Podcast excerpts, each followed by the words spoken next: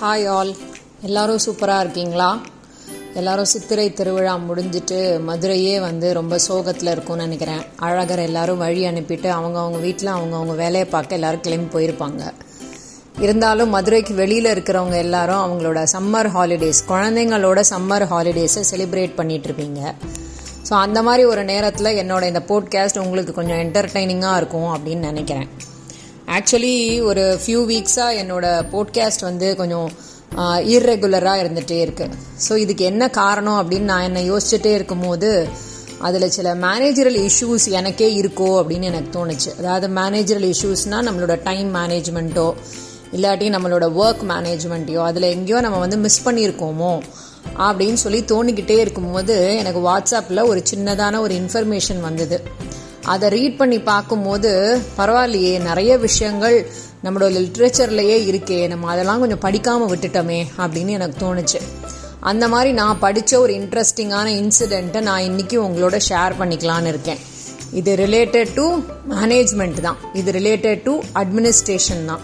So இது என்னன்றதை நான் அந்த கதையை உங்களுக்கு சொல்கிறேன் மேபி கேட்ட அப்புறம் நீங்கள் வந்து அதையும் உங்களோட லைஃப்பில் நீங்கள் யூஸ் பண்ணி பார்த்தீங்கன்னா கண்டிப்பாக சக்ஸஸ்ஃபுல் ஆகிறதுக்கு சான்சஸ் இருக்குது அதாவது ராமாயணத்தில் கிளைமேக்ஸ் சீனு ராமர் வந்து தன்னோட அன்பை விட்டு இவரை வந்து கொண்டுடுறாங்க ராவணனை சாகடிச்சிடுறாங்க. ஆனால் ராவணனோட உயிர் வந்து பிரியாமல் அப்படியே அந்த அந்த பொசிஷனில் அப்படியே இருக்கு அப்போ ராமர் வந்து லக்ஷ்மணனை பார்த்து லக்ஷ்மணா நீ வந்து ராவணனை ராவணன் வந்து அன எல்லா கலைகள்லையும் ரொம்ப சிறந்தவனாக இருந்திருக்கான். ப்ளஸ் நிறைய ராஜதந்திரம்லாம் அவனுக்கு ரொம்ப நல்லாவே தெரியும். அவனோட அரசியல் அனுபவம் வந்து நம்மளுக்கு ரொம்ப பயனுள்ளதாக இருக்கும். நீ அவன்கிட்ட போய் நான் நான் கேட்டதா சொல்லி அவன்கிட்டேருந்து எல்லா அந்த நாலேஜையும் நீ வந்து வாங்கிட்டு வா அப்படின்னு சொல்லி லக்ஷ்மணனை ராவணன் கிட்ட அனுப்புறாரு ராமர். லக்ஷ்மணன் வந்து நேராக ராவணன் அப்போ அண்ணா சொன்னதை த தட்டவே கூடாது இல்லையா? அதனால நேராக ராவணன் கிட்ட போறாரு. அவரோட காலடியில் நிற்கிறாரு நின்று லங்கேஸ்வரா உன்னோட ஞானம் வந்து என்றைக்குமே அழிஞ்சு போகக்கூடாது. உங்ககிட்ட இருக்கிற நாலேஜை நீங்கள் வந்து மற்றவங்களுக்கு கொடுக்கணும். ஸோ நீ வந்து அதை எனக்கு சொல்லு. எனக்கு உங்ககிட்டேருந்து நான் அதை உபதேசமாக வாங்கிக்கிறேன். அதை நான் இந்த உலகத்துக்கு அறியும்படி செய்கிறேன் எல்லாருக்கும் இன்னைக்கு இல்லைனாலும் என்னைக்கோ ஒரு நாள் எல்லாருக்குமே இது வந்து ஒரு பயனுள்ளதாக இருக்கும். அப்படின்னு சொல்லி அவர்கிட்ட கேட்டு நிற்கிறான் அப்போ லக்ஷ்மணனை பார்த்து சிரிச்சுட்டே வந்து ராவணன் வரவேற்கிறார். ராமர் தன்னை தன்னோடத்துல வச்சிருக்கிற மதிப்பை கேட்டு ரொம்ப சந்தோஷப்படுறார். ஏன்னா ராமரை அனுப்பி தானே லக்ஷ்மணன் வந்திருக்காரு இல்லையா? அதனால ராமருக்கு நம்ம மேல இவ்வளோ ரெஸ்பெக்டா அப்படின்னு நினைச்சு ரொம்ப சந்தோஷப்படுறார். அப்போ அவர் வந்து லக்ஷ்மணன் கிட்ட இந்த ஃபாலோயிங் டீட்டெயில்ஸை வந்து சொல்றாரு. இதெல்லாம் வந்து அட்மினிஸ்ட்ரேட்டிவ் டிவிஷன்ல மேனேஜ்மெண்ட் கிரைட்டீரியாஸ்ல இதெல்லாம் இருக்கு. லக்ஷ்மணா ஒரு காலத்தில் நான் வந்து சர்வ வல்லமை படைத்தவனா இருந்தேன். நவ கிரகங்களும் வந்து யமன் இந்திரன் எல்லாருமே வந்து எனக்கு கீழே தான் இருந்தாங்க. அப்போ நான் என்ன தெரியுமா நினைச்சேன்? நாட்டில் எல்லாரையும் சொர்க்கத்துக்கு தான் அனுப்பணும். நரகத்தில் யாருமே இருக்கக்கூடாது.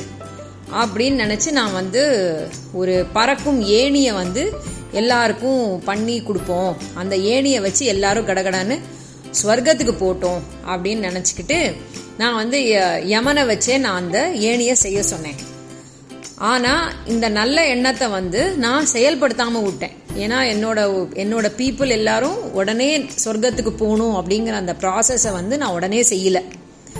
அதன் விளைவாக தான் நான் வந்து இன்னைக்கு அவதிப்பட்டுக்கிட்டு இருக்கேன். அதே மாதிரி சூர்பனகை வந்து சீதா தேவி ரொம்ப அழகா இருக்கா? அவ வந்து உனக்கு ரொம்ப ஏற்ற மனைவியா இருப்பா. உன்னோட ராணியா அவ இருக்கணும். அவ எங்கேயோ காட்டுல போய் யாரோ ராமரோட உட்காந்துருக்கா அப்படின்னு சொல்லி அவ வந்து என்ன ட்ரிகர் பண்ணி விட்டா நான் வந்து அந்த கெட்ட விஷயத்த தள்ளி போடாம உடனே போய் செஞ்சேன். அதோட விளைவு தான் இங்க இவ்வளோ பெரிய நாசம் வந்து இலங்கைக்கு நடந்திருக்கு. அப்படின்னு சொல்லி சொல்றார். சொல்லிட்டு அவர் அவரோட லைஃப்ல நடந்த சில இன்சிடென்ட்ஸோட சேர்த்து ஒரு சம்மரி கொடுக்கிறார். நல்ல செயலை வந்து உடனடியா செய்யணும். செஞ்சியானா அதோட பலன் உடனே கிடைக்கும்.